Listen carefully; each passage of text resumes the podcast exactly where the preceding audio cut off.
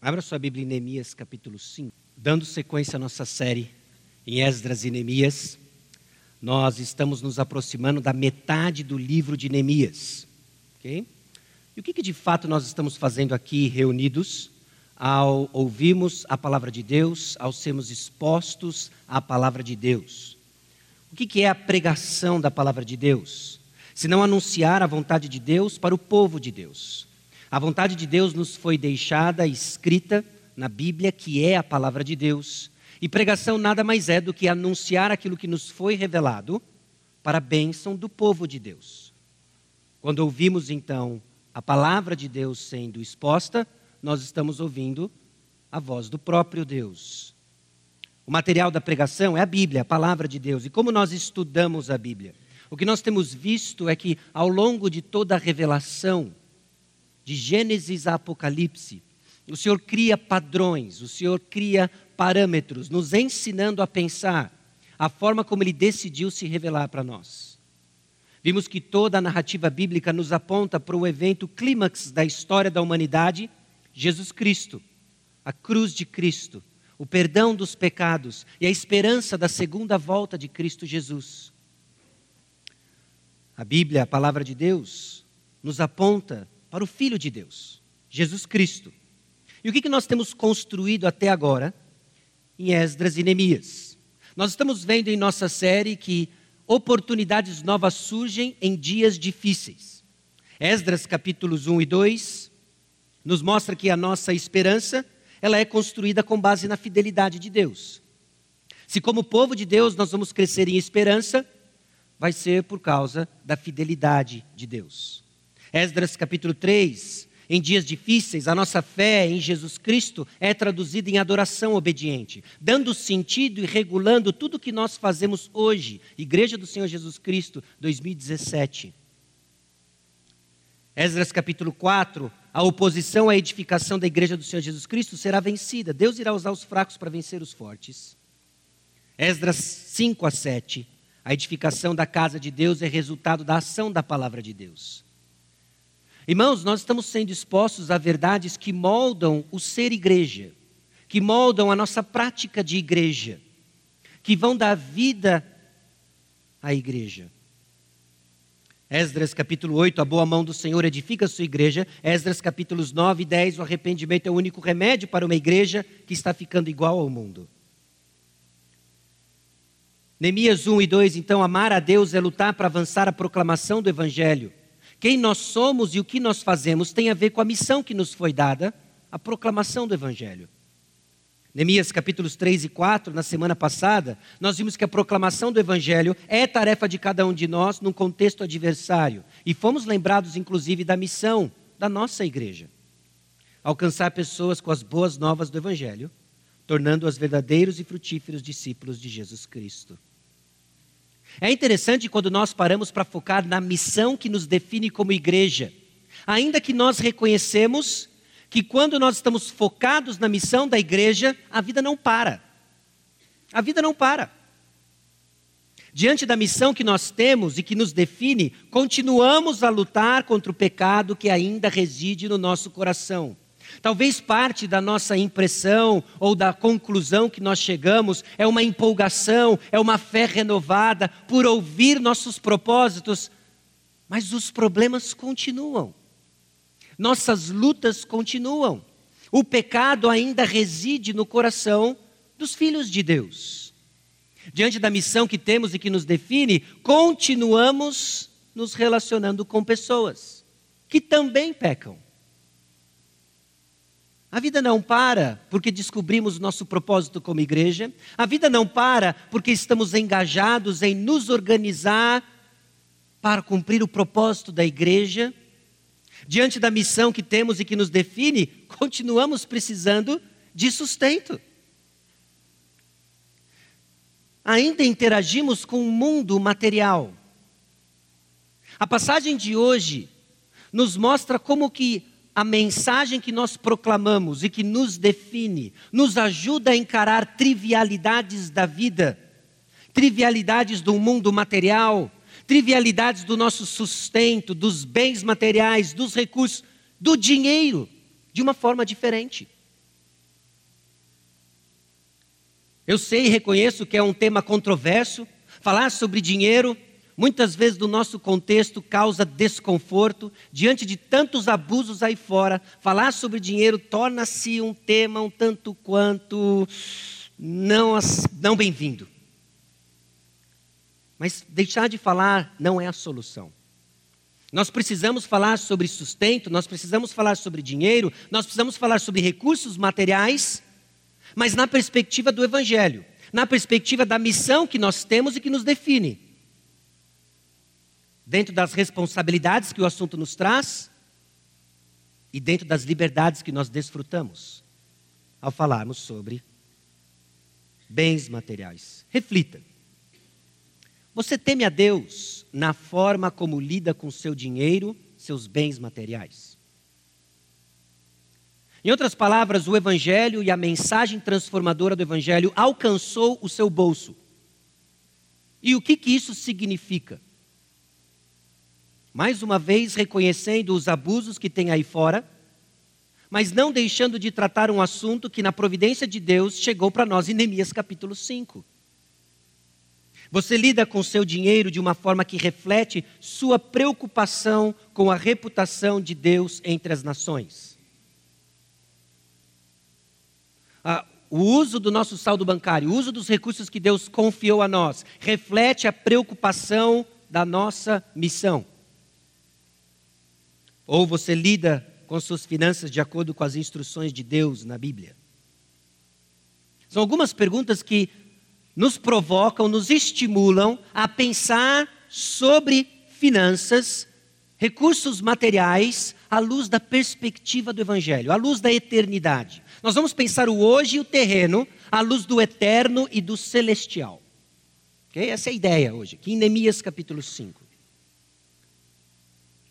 E alguns bizus para lermos o texto. E nós vamos ler hoje de uma forma diferente. O irmão me deu uma ideia, eu acatei a ideia, vamos fazer um teste hoje na nossa leitura bíblica. Nós vamos ler em blocos, ok? No primeiro bloco, o que eu quero que você preste atenção nos versículos 1 a 5. Okay? O texto nos apresenta a queixa de provavelmente três grupos distintos. Os versículos 2, 3 e 4 inicia-se com uma sentença muito semelhante, apresentando um grupo distinto. E esse grupo tem uma queixa. Qual era o problema? Os versículos 1 a 5 nos apresentam um problema. Os versículos 6 a 13 apresentam a solução dada por Neemias. Qual era a base da solução de Neemias? Note, o problema, e eu já estou adiantando aqui na minha introdução, ele tem a ver com recursos materiais. Tem a ver com recursos materiais. E a solução de Neemias tem a ver com uma perspectiva espiritual.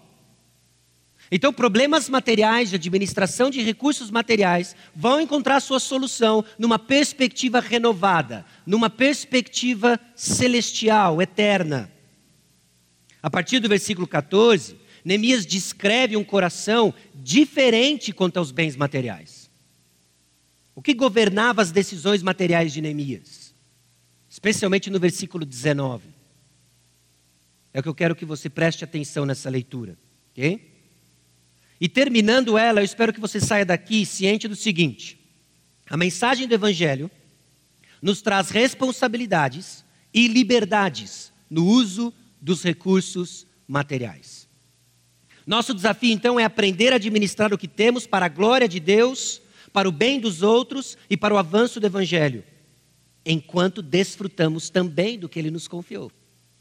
Então existem responsabilidades dadas a nós e existem liberdades dadas a nós, no uso daquilo que Ele nos confiou. Tudo vem dele. E junto, responsabilidades e liberdades um desequilíbrio na compreensão tanto da responsabilidade quanto da liberdade, vai nos criar problemas. Um forte ênfase na responsabilidade vai lhe trazer culpa de usufruir qualquer bênção material que Deus tenha lhe dado. Uma super ênfase na liberdade vai levar você a negligenciar suas responsabilidades no uso daquilo que Ele lhe confiou. E o que, que nós queremos? À luz do Evangelho, à luz da liberdade em Cristo Jesus, obediência às nossas responsabilidades e usufruto das nossas liberdades, debaixo da graça do Senhor Jesus Cristo. Você não precisa sentir-se culpado quando o assunto é finanças, desde que estejamos num caminho de obediência em resposta ao que Cristo Jesus fez por nós. Ok? Bom, a mensagem do Evangelho nos traz responsabilidades e liberdades nos usos dos recursos materiais. E nós vamos ver como que o mau uso dos recursos é resultado de desprezo por Deus e pelo próximo para obter mais para si mesmo.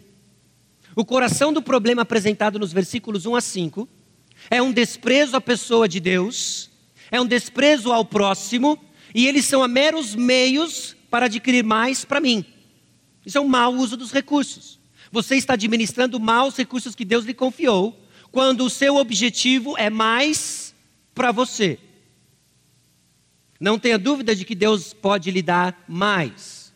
Mas a liberdade e o cumprimento das responsabilidades virá numa compreensão de que eu sirvo a Deus, eu sirvo o próximo e tudo para a glória de Deus. Okay? O que transforma esse mau uso é o Evangelho, que renova nossa mente sobre todas as coisas, inclusive finanças. Todas as coisas, meus irmãos, nós somos chamados a pensar à luz das, do Evangelho. E o bom uso dos recursos é visto em generosidade para com o próximo, visando o avanço do Evangelho. Então vamos lá, versículos 1 a 5. 1 a 5.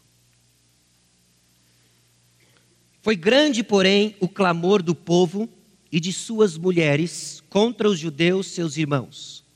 Porque havia os que diziam: Somos muitos, nós, nossos filhos e nossas filhas, que se nos dê trigo para que comamos e vivamos. Também houve os que diziam: As nossas terras, as nossas vinhas e as nossas casas hipotecamos para tomarmos trigo nesta fome.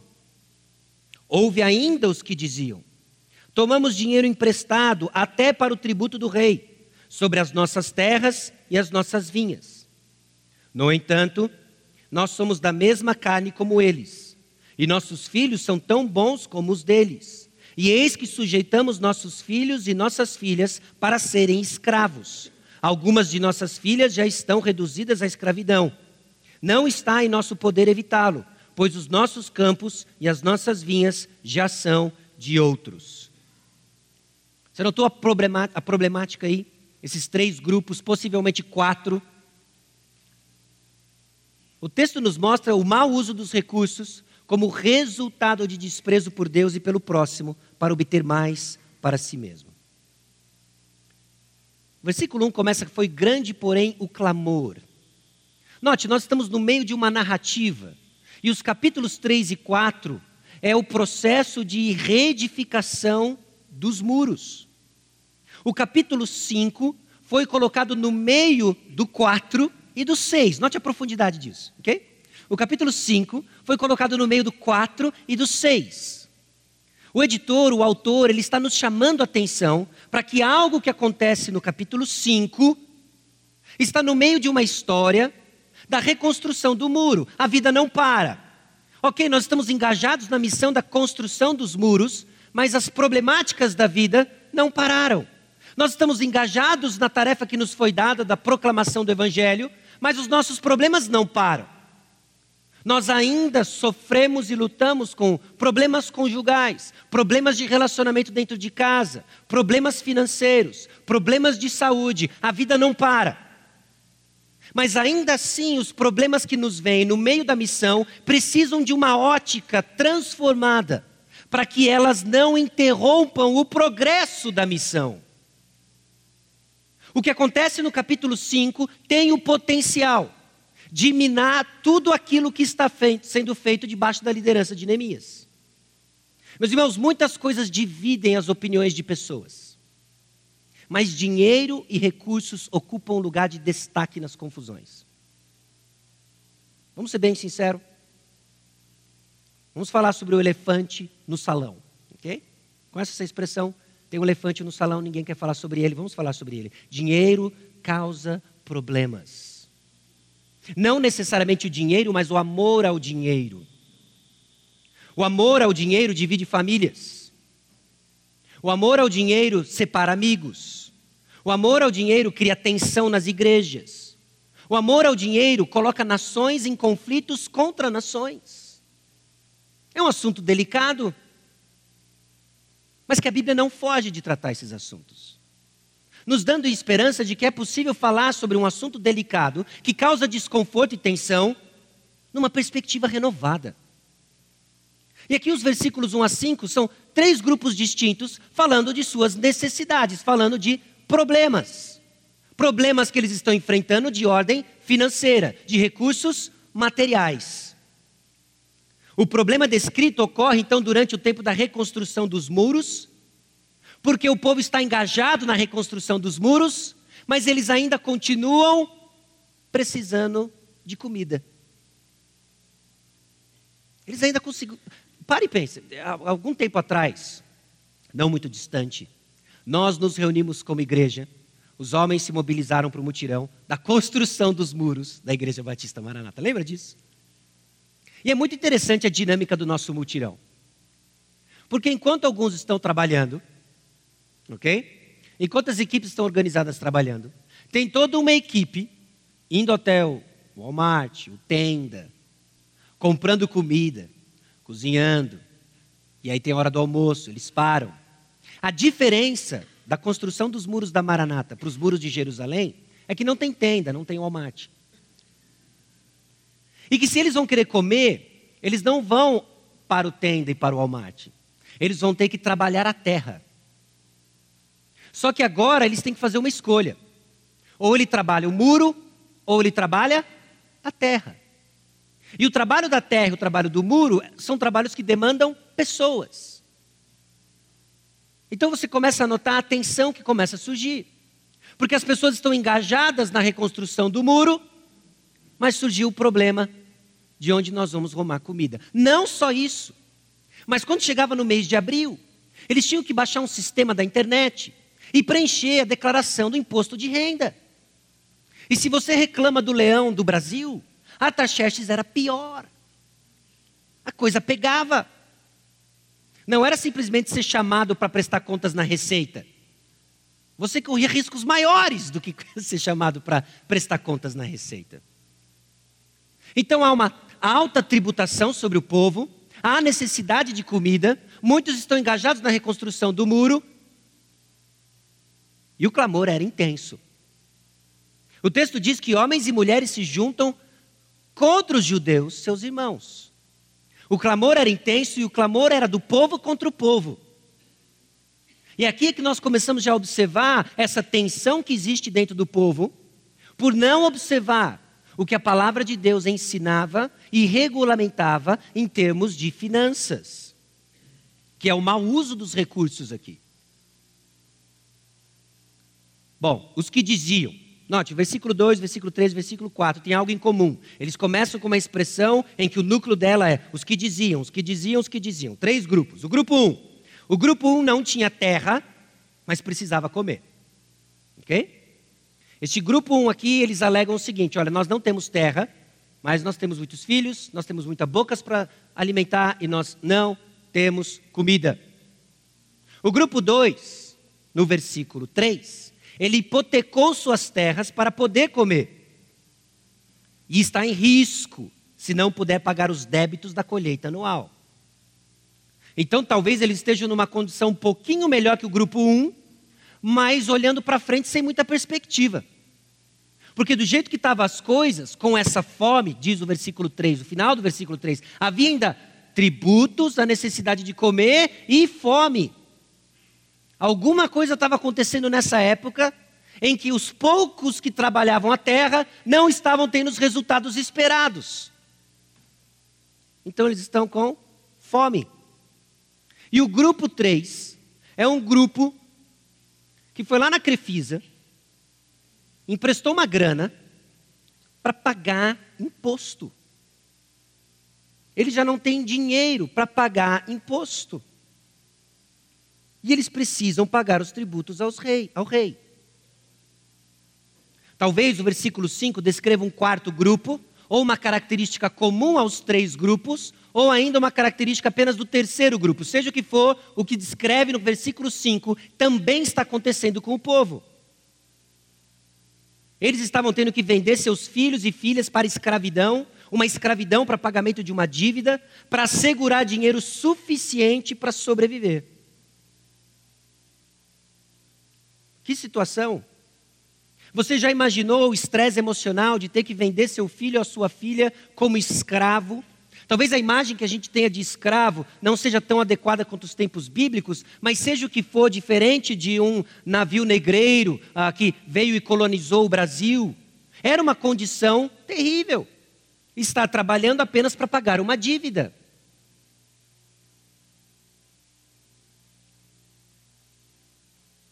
Bom, mas a condição descrita nos versículos 1 a 5 é que o povo estava desprezando a palavra de Deus e tirando o proveito do próximo. Porque agora o povo de Israel está voltando para a terra prometida, e havia uma lei, havia uma aliança que regulamentava os relacionamentos entre o povo de Israel, os relacionamentos de trabalho, e eles estão passando por cima.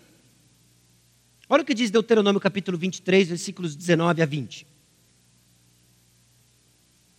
A teu irmão não emprestarás com juros, seja dinheiro, seja comida ou qualquer coisa que costume se emprestar com juros. Ao estrangeiro emprestarás com juros, porém a teu irmão não emprestarás com juros, para que o Senhor, teu Deus, te abençoe em todos os teus empreendimentos na terra a qual passas a possuir. Então lembra, isso é um trecho da aliança que regulamentava o relacionamento do povo de Israel com Deus de Israel, com Deus, com o Senhor. E Deus é detalhista o suficiente para incluir uma série de normas que regulamentavam ah, os relacionamentos de trabalho e os relacionamentos financeiros no meio do povo. De que se você vai viver na terra prometida e receber a bênção do Senhor, por causa da presença abençoadora do Senhor, Está aqui o que eu peço para vocês, ao Senhor dizendo: se você emprestar um dinheiro para o seu irmão, para o próximo, para um judeu, você não vai cobrar juros. E o que nós temos aqui nos versículos 1 a 5 é uma comunidade endividada, passando fome, porque alguns estavam emprestando dinheiro com juros. Eles estão atropelando a palavra de Deus. Eles estão fazendo um mau uso dos recursos, porque eles desprezam, desprezam o que Deus diz e revelou na Sua palavra, e despreza o próximo, porque o próximo não é alvo do meu amor, o próximo é o meio pelo qual eu vou enriquecer. Esse projeto de muro veio na hora certa, porque está todo mundo precisando de comida, só eu tenho. Sabe o que eu vou fazer? Eu vou inflacionar esse negócio aqui. Meus irmãos, é triste como isso está impregnado, inclusive, na nossa cultura. Há um tempo atrás, não muito distante, houve um enorme desastre natural na cidade de Mariana. Você lembra disso? Nós ainda temos resquícios disso no Rio Doce. E uma das consequências para aquelas comunidades afetadas era a falta de água. E falta de água potável. E o que os malandrinhos de plantão fizeram?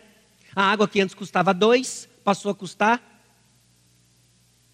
cinco, dez, quinze. Isso é abominável. É o uso dos recursos para tirar proveito do próximo. É uma situação semelhante que acontece aqui nos versículos 1 a 5. Em que há fome, existe um povo que não está arando a terra porque eles estão trabalhando juntos na reconstrução do muro, e os espertinhos de plantão estão inflacionando o preço da comida, inclusive pegando os filhos daqueles que têm fome como escravos. O povo estava fazendo mau uso dos recursos, tirando proveito do próximo e isso vai comprometer a permanência e a prosperidade do povo de Israel na terra prometida. Não é assim conosco?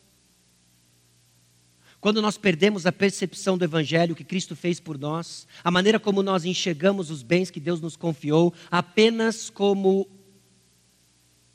benefício pessoal, Enxergamos então Deus e o próximo como meio pelo qual nós vamos enriquecer mais, crescer mais, ou ter aquilo que nós tanto queremos. Ou enxergamos o próximo como um obstáculo para que eu tenha mais, deseje mais. Neemias observa tudo isso, ele escuta a queixa do povo. E agora nós vamos ler os versículos 6 a 13. Apresenta a solução dada por Neemias. Note, qual era a base da solução de Neemias? Preste atenção nisso. Conforme nós lemos os versículos 6 a 13, procure qual era a base da solução de Neemias. O problema está aí escancarado, mau uso dos recursos, desprezando Deus, tirando proveito do próximo, qual é a solução dada por Neemias? Ouvindo eu, pois, o seu clamor e estas palavras, muito me aborreci. Depois de ter considerado comigo mesmo, repreendi os nobres e magistrados e lhes disse: Sois usurários, cada um para com seu irmão, e convoquei contra eles um grande ajuntamento. Disse-lhes: Nós resgatamos os judeus, nossos irmãos, que foram vendidos a agentes, segundo nossas posses. E vós outra vez negociaríeis vossos irmãos para que sejam vendidos a nós? Então se calaram e não acharam que responder. Disse mais: Não é bom o que fazeis. Porventura não devias andar no temor do nosso Deus, por causa do opróbrio dos gentios, os nossos inimigos? Também eu, meus irmãos e meus moços, lhes demos dinheiro emprestado e trigo. Demos de mão a esse empréstimo. Restituí-lhes hoje, vos peço, as suas terras, as suas vinhas, os seus olivais e as suas casas, como também o centésimo do dinheiro, do trigo, do vinho e do azeite que exigistes deles. Então responderam: Restituir-lhes-emos e nada lhes pediremos. Faremos assim como dizes. Então chamei os sacerdotes e os fiz jurar que fariam segundo prometeram. Também sacudi o meu regaço e disse: Assim o faça Deus, sacuda de sua casa e de seu trabalho a todo homem que não cumprir esta promessa. Seja sacudido e despojado. E toda a congregação respondeu: Amém. E louvaram o Senhor, e o povo fez segundo a sua promessa. Irmãos, o Evangelho renova nossa mente sobre todas as coisas, inclusive finanças. Crescer na fidelidade da missão que Deus nos deu, de proclamar o Evangelho, de alcançar pessoas, de torná-los discípulos frutíferos, não irá excluir as tensões e os dilemas que nós temos diariamente na administração dos recursos que Deus nos confiou. Talvez a culpa porque Deus lhe confiou mais, Talvez a tristeza porque Deus não lhe deu mais. Essas são as tensões do nosso coração no relacionamento com finanças, mas o Evangelho renova, inclusive, a forma como nós devemos encarar o que Deus nos confiou.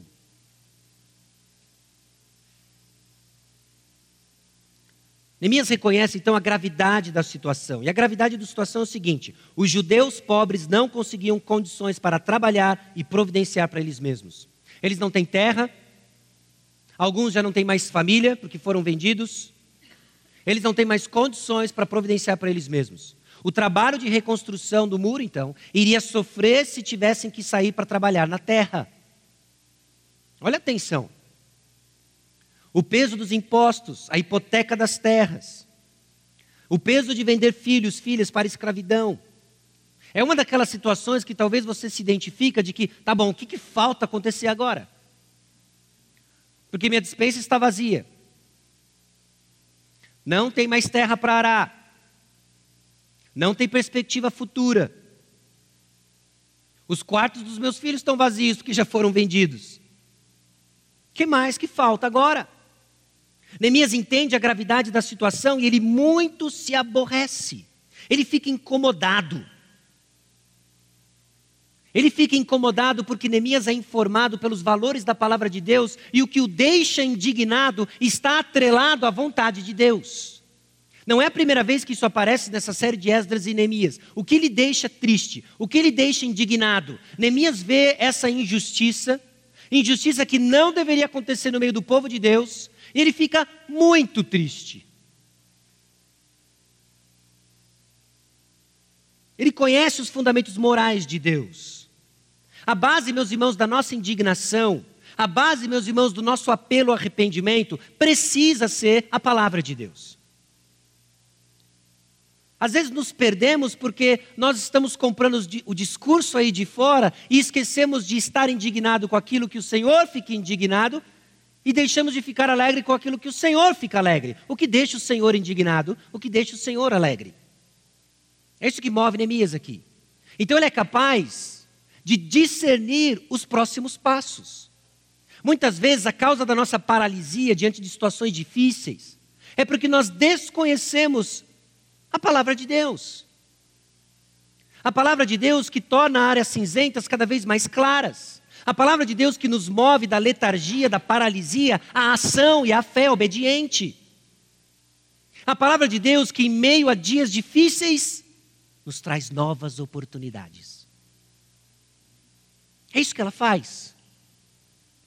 Neemias então vê aquela situação caótica, aquela tensão social, aquele emaranhado de desejos, de vontades, de conflitos. E ele vai tomar uma decisão. Ele vai chegar a uma solução. O versículo 7, depois de ter considerado comigo, a ideia aqui é que Neemias recobra a sua atenção. Neemias aqui, ele organiza suas ideias Aquela indignação agora está debaixo de controle. E que controle é esse? O temor do Senhor, meus irmãos. Quem é Neemias? E aí você responde: Eu lembro, Sasha, capítulo 1, versículo 11. Lembra? Abra capítulo 1, versículo 11.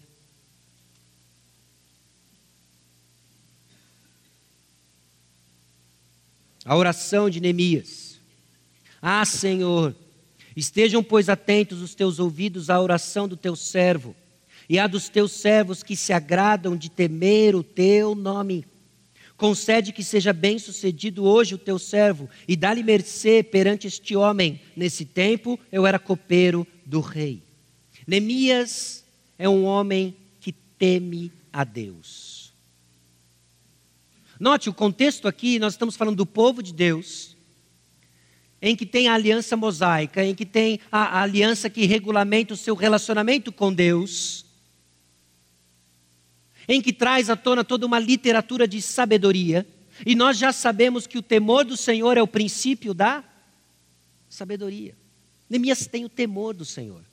E por ter o temor do Senhor, ele é capaz de dar passos de sabedoria. Meus irmãos, nossa letargia, nossa ignorância está ligado ao quanto nós conhecemos do Senhor. Não ter o temor do Senhor é viver uma vida então aleatória, de caminhos tortuosos, de decisões equivocadas. E a insensatez não é um traço de personalidade, é marca de um caráter espiritual. E agora, porque ele tem o temor do Senhor, ele cresce em sabedoria e numa situação tão complexa como essa, ele olha para a palavra do Senhor e ele vai encontrar soluções. Meus irmãos, assim, assim é conosco. Nós passamos situações complexas. Parece que se eu for para a esquerda vai dar ruim, se eu for para a direita vai dar ruim. E agora, Senhor? Olhe para cima. Tema o Senhor. E é o temor do Senhor que constrói em nós uma atitude sábia, que mostra o fruto de uma transformação interna, num caminho reto, não mais tortuoso, inclusive na forma que nós administramos os recursos que Ele nos confiou.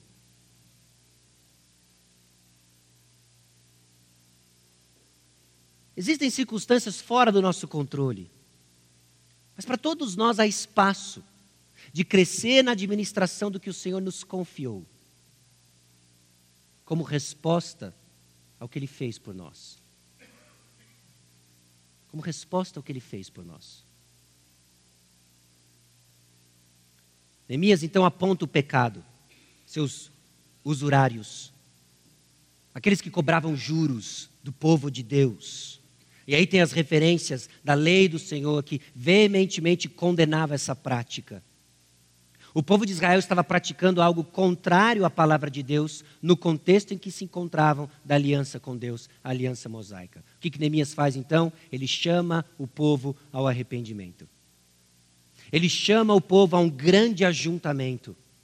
E ele olha então para os nobres e magistrados e ele os confronta.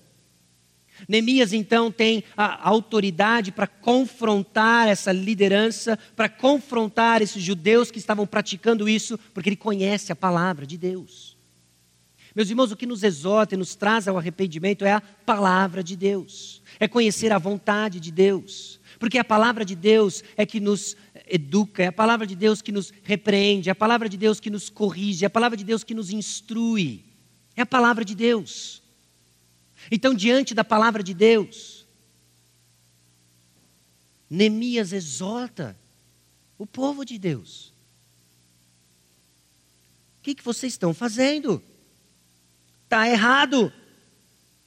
E ele chama o povo de Deus a viver os princípios que regiam o povo naquele contexto, os princípios de finanças que regiam o povo, para andar em obediência.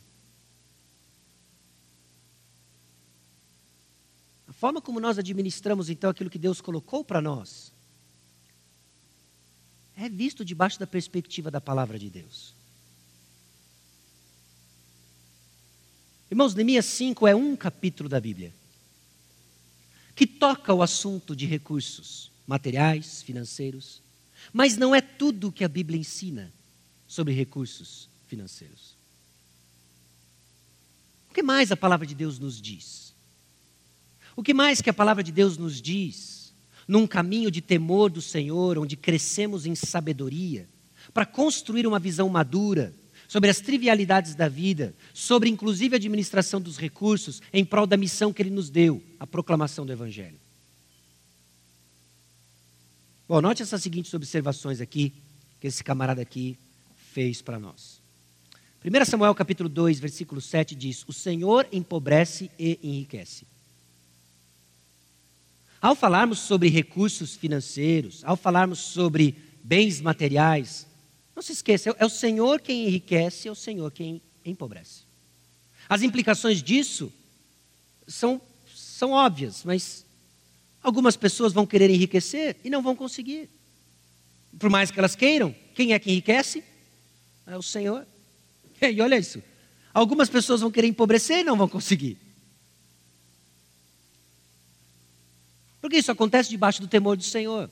Isso não é o único versículo que fala sobre finanças mas nos ajuda a criar uma perspectiva madura e descansando num Deus que é benevolente, que é amoroso, que é sábio e que administra propósitos além do que nós alcançamos.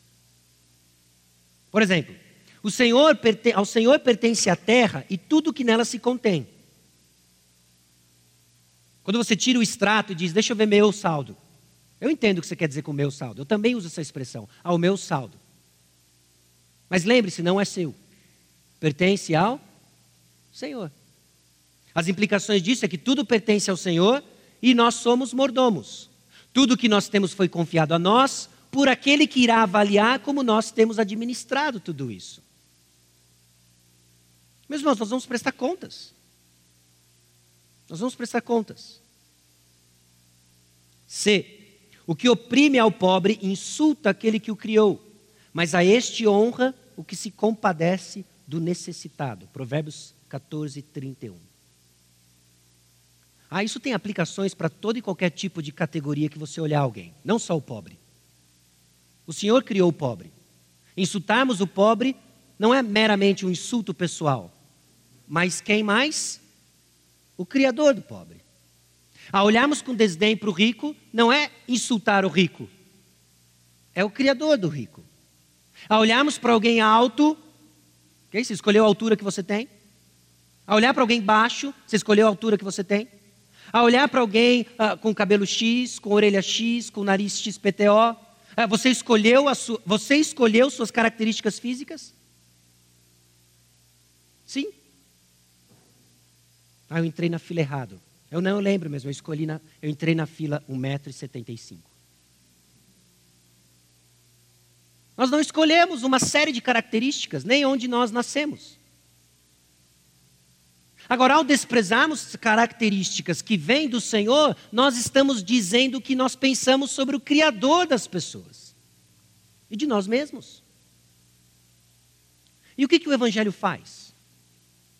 O Evangelho quebra todas essas barreiras e categorias que nós insistimos em manter divididas: rico, pobre, alto, baixo, ou a tensão racial que o nosso país começa a viver, negro, branco,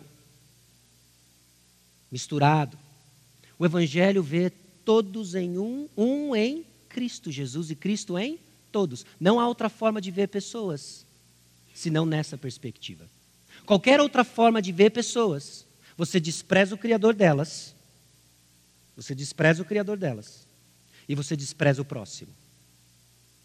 Então o Evangelho nos educa a enxergar pessoas, isso vai ter um impacto nos nossos relacionamentos aqui dentro, precisa ter um impacto nos nossos relacionamentos aqui dentro.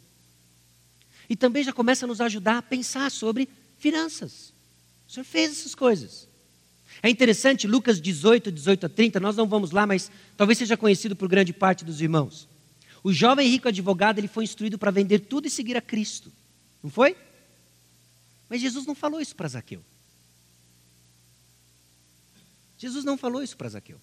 Zaqueu toma a iniciativa de restituir quatro vezes mais do que ele havia roubado. Ele toma a iniciativa de restituir mais do que lhe era devido. Mas Jesus não pede isso para Zaqueu. Havia um ponto com o rico jovem advogado. E o ponto é, ele amava mais as riquezas do que Cristo Jesus. Isso não é arrependimento, isso não é salvação. Então, no caso dele, sim, vende tudo e me segue. A Zaqueu isso não é pedido. Bom, Deus é generoso e instrui seu povo a ser generoso. Para ser generoso, você precisa ter meios para isso. Quanto mais você tiver, mais generoso você poderá ser. Uma das razões, inclusive, que nós trabalhamos é para ganhar dinheiro. Não sei se isso te escandaliza ou não, né? mas, querendo ou não, todo mundo antecipa. Uma das razões que você trabalha é para ganhar dinheiro. Mas para fazer o que com esse dinheiro? para ser generoso. Essa é uma das razões pelas quais nós trabalhamos. Provérbios capítulo 6, versículos 6 e 8. Vai ter com a formiga ao preguiçoso, considera os seus caminhos e ser sábio. No estio prepara o seu pão, na cega junto o seu mantimento. Pessoas sábias trabalham bastante no tempo da abundância para se prepararem para o tempo de escassez. Você toma decisões assim todo o tempo. Por exemplo, hoje é domingo. Talvez não é o seu sonho passar o domingo na cozinha. Você é dona de casa, ok? Você é responsável em administrar toda a parte logística e gastronômica da sua unidade familiar. Ó, oh, ficou chique agora. Responsável por esse departamento e gerenciando toda uma equipe, ok? Electrolux, Brastemp, okay? cada uma nas suas funções você chega à seguinte conclusão: se eu quiser descansar domingo à tarde, farei o almoço de domingo à tarde, na sexta ou no sábado, ok? Você vai pôr aos cuidados de um outro departamento, o Tupperware, colocar dentro da Brastemp, nos vemos domingo, ok? Domingo você chega, abre, põe, então, você planeja na abundância de tempo da sexta-feira, para que na escassez do domingo, você desfrute de uma refeição semi-fresca, semi-borrachuda, ok? Mas você descansa. Então, então, são pequenas decisões que nós tomamos assim, pra, de sexta para domingo. Algumas são maiores. Algumas são maiores. Talvez no tempo em que você tem bastante vigor, seja sábio você poupar para um tempo em que você não vai ter vigor. Não, isso nunca vai acontecer comigo. Vai acontecer com você. Vai. Está acontecendo comigo.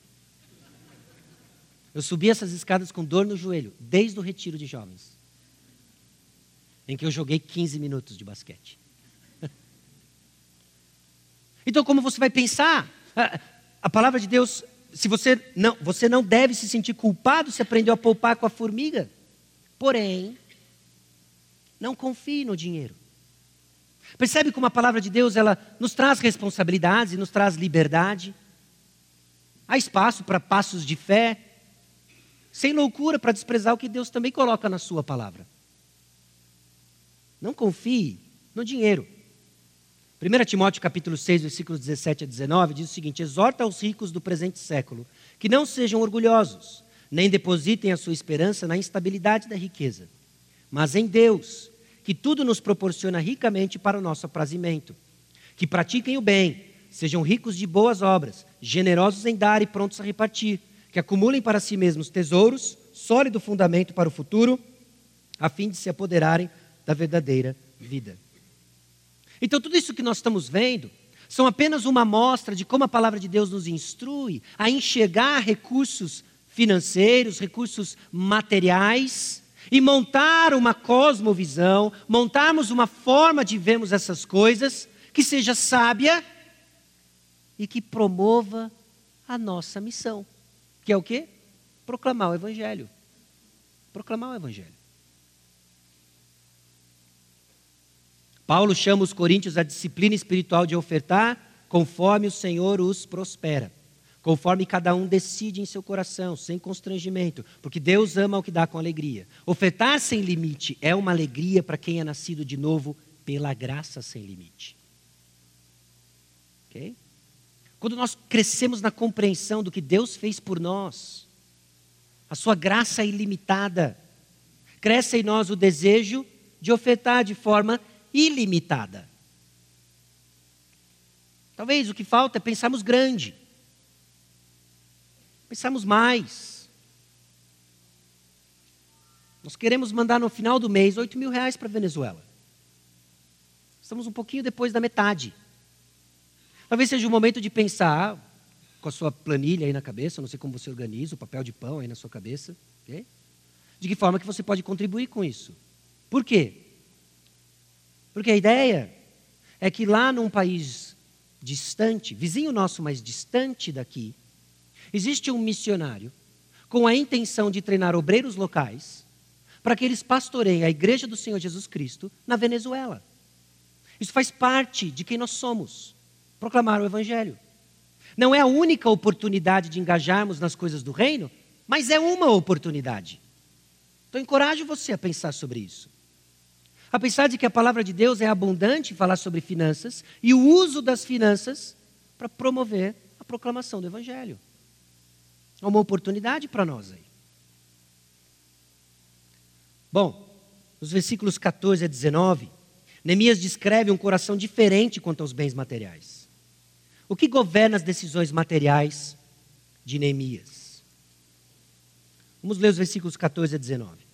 Também desde o dia em que fui nomeado seu governador na terra de Judá, desde o vigésimo ano até o trigésimo segundo ano do rei Artaxerxes, doze anos, nem eu nem meus irmãos comemos o pão devido ao governador. Mas os primeiros governadores que foram antes de mim oprimiram o povo e lhe tomaram pão e vinho, além de quarenta ciclos de prata. Até os seus moços dominavam sobre o povo. Porém, eu assim não fiz, por causa do temor de Deus. Antes também na obra deste muro fiz reparação, e terra nenhuma compramos, e todos os seus moços se ajuntaram ali para a obra. Também cento e cinquenta homens dos judeus e dos magistrados, e os que vinham a nós, dentre as gentes que estavam ao nosso redor, eram meus hóspedes.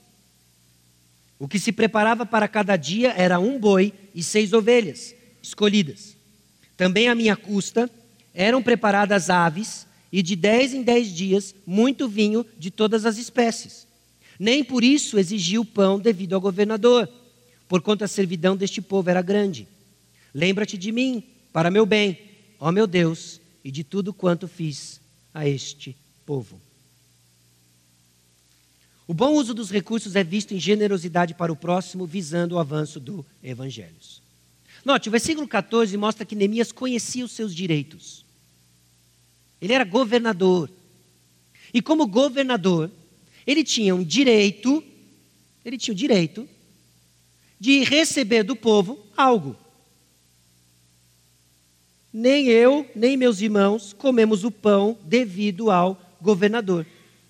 Mas Neemias é guiado pelo temor do Senhor, não pelos privilégios que tinha. Governadores antes de Neemias eram governados pelos privilégios que tinham e queriam desfrutar. Neemias é direcionado pelo temor do Senhor. Neemias entendia que seus bens pessoais estavam a serviço do reino de Deus. Eu não sei se você reparou nos versículos 16 a 18, o mega agrupe que acontecia na casa de Neemias todos os dias. Você notou isso? 150 pessoas vinham para o agrupe na casa de Neemias, não toda quarta, não toda quinta, todos os dias. E o jantar era ele na escala. Rodava outras coisas, mas o jantar era sempre Neemias.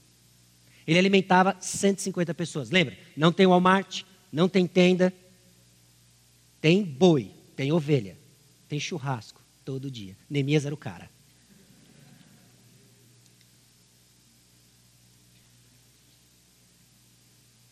Neemias servia 150 pessoas por dia, com um boi por dia, seis ovelhas por dia, muitas aves, nem fala quantos galetinhos tinham, frango a passarinho, não sei o que, que era, beija-flor, alguma coisa. Okay? e vinho de todos os tipos, de 10 em 10 dias. Quer dizer, de 10 em 10 dias tinha degustação, era um negócio assim, doido. Queijo de cabra de Jerusalém. O ponto é, eu acho que Neemias era rico. Eu acho que Neemias era rico. E ele usava os bens que Deus havia lhe confiado em prol do reino. Não tem nenhum problema Neemias ter sido rico. Porque quem o fez rico foi Deus. Para que na providência dele, ele sustentasse uma grupe e fosse usado em liberdade para servir o povo. Então ele não usufrui do direito que ele tinha de recolher uma quantia, talvez mensal, tributária, por ser governador, porque ele via o estado do povo e ele não queria colocar mais um peso sobre o povo. Então Neemias abre mão disso. Abre mão disso e usa os bens que ele tinha para a glória de Deus. Neemias assim fazia porque tinha seus olhos fixos no que é eterno e celestial. No versículo 19, Talvez a oração pareça um pouco esquisita para a gente. Parece que ele está reivindicando alguma coisa para o Senhor. Mas ele está expressando fé no Senhor, que galardoa no porvir os que usam sabiamente aqui e agora. O que movia Neemias era a certeza de que não é isso aqui que importa, é o lá e depois. E que tornar-se rico lá e depois tem a ver com o que eu faço com aqui agora. Então Neemias abria mão dos seus privilégios e fazia uso do que ele tinha para a glória de Deus. Por que, que Neemias abria mão de seus privilégios por livre e espontânea vontade? Porque Neemias experimentou algo melhor que aqueles privilégios. Neemias experimentou algo maior que aqueles privilégios. Um boi por dia, seis ovelhas por dia. Tem uma conta aqui, ó, num período de 12 anos.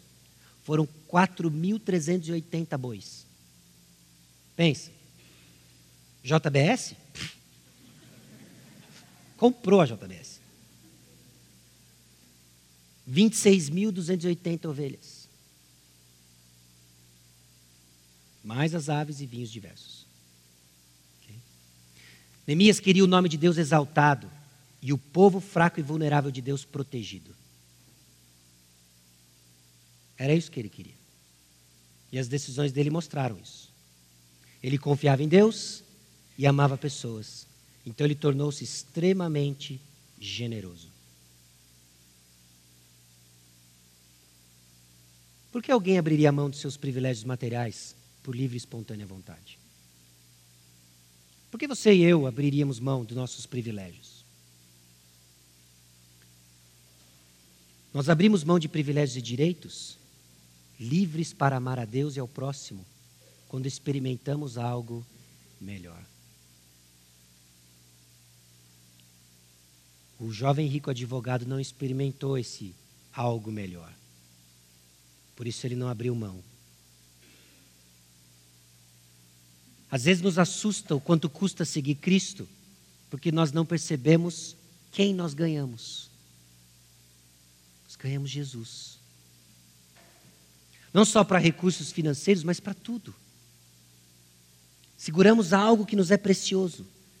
My precious. Cego. Esquisito. Porque nós não enxergamos que Jesus é melhor. No coração do desapegado, tem alguém que conhece que Jesus é melhor.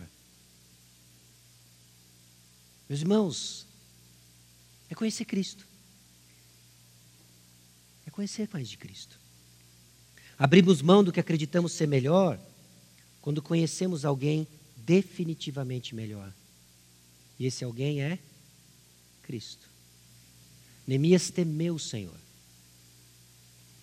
E o seu temor é visto com foco na missão que lhe foi dada, sensibilidade ao caos, compreensão de situações complexas.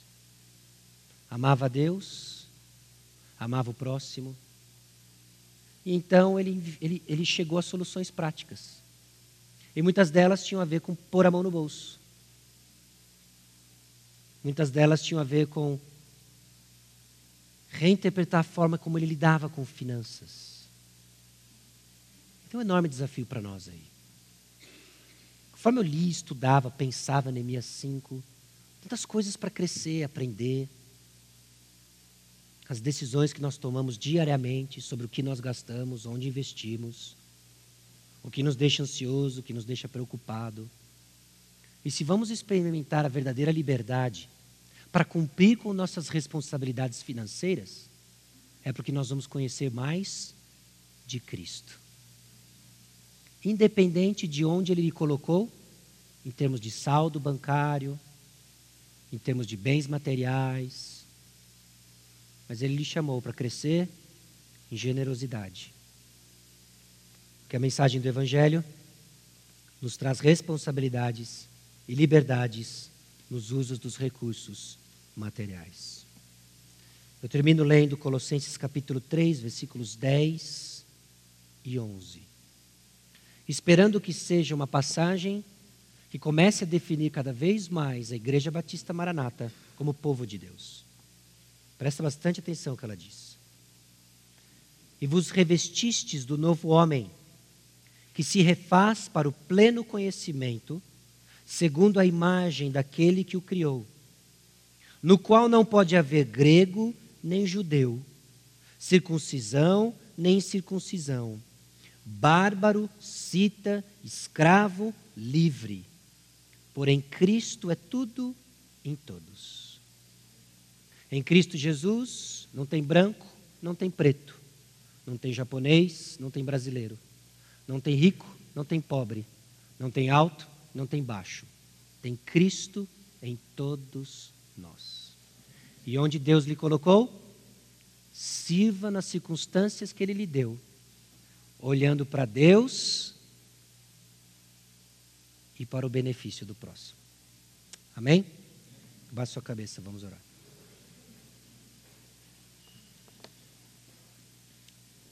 Senhor nosso Deus e Pai, nós chegamos diante do Senhor, confessando a Deus as inúmeras oportunidades que cada um de nós tem de crescer numa melhor administração dos recursos que o Senhor nos deu.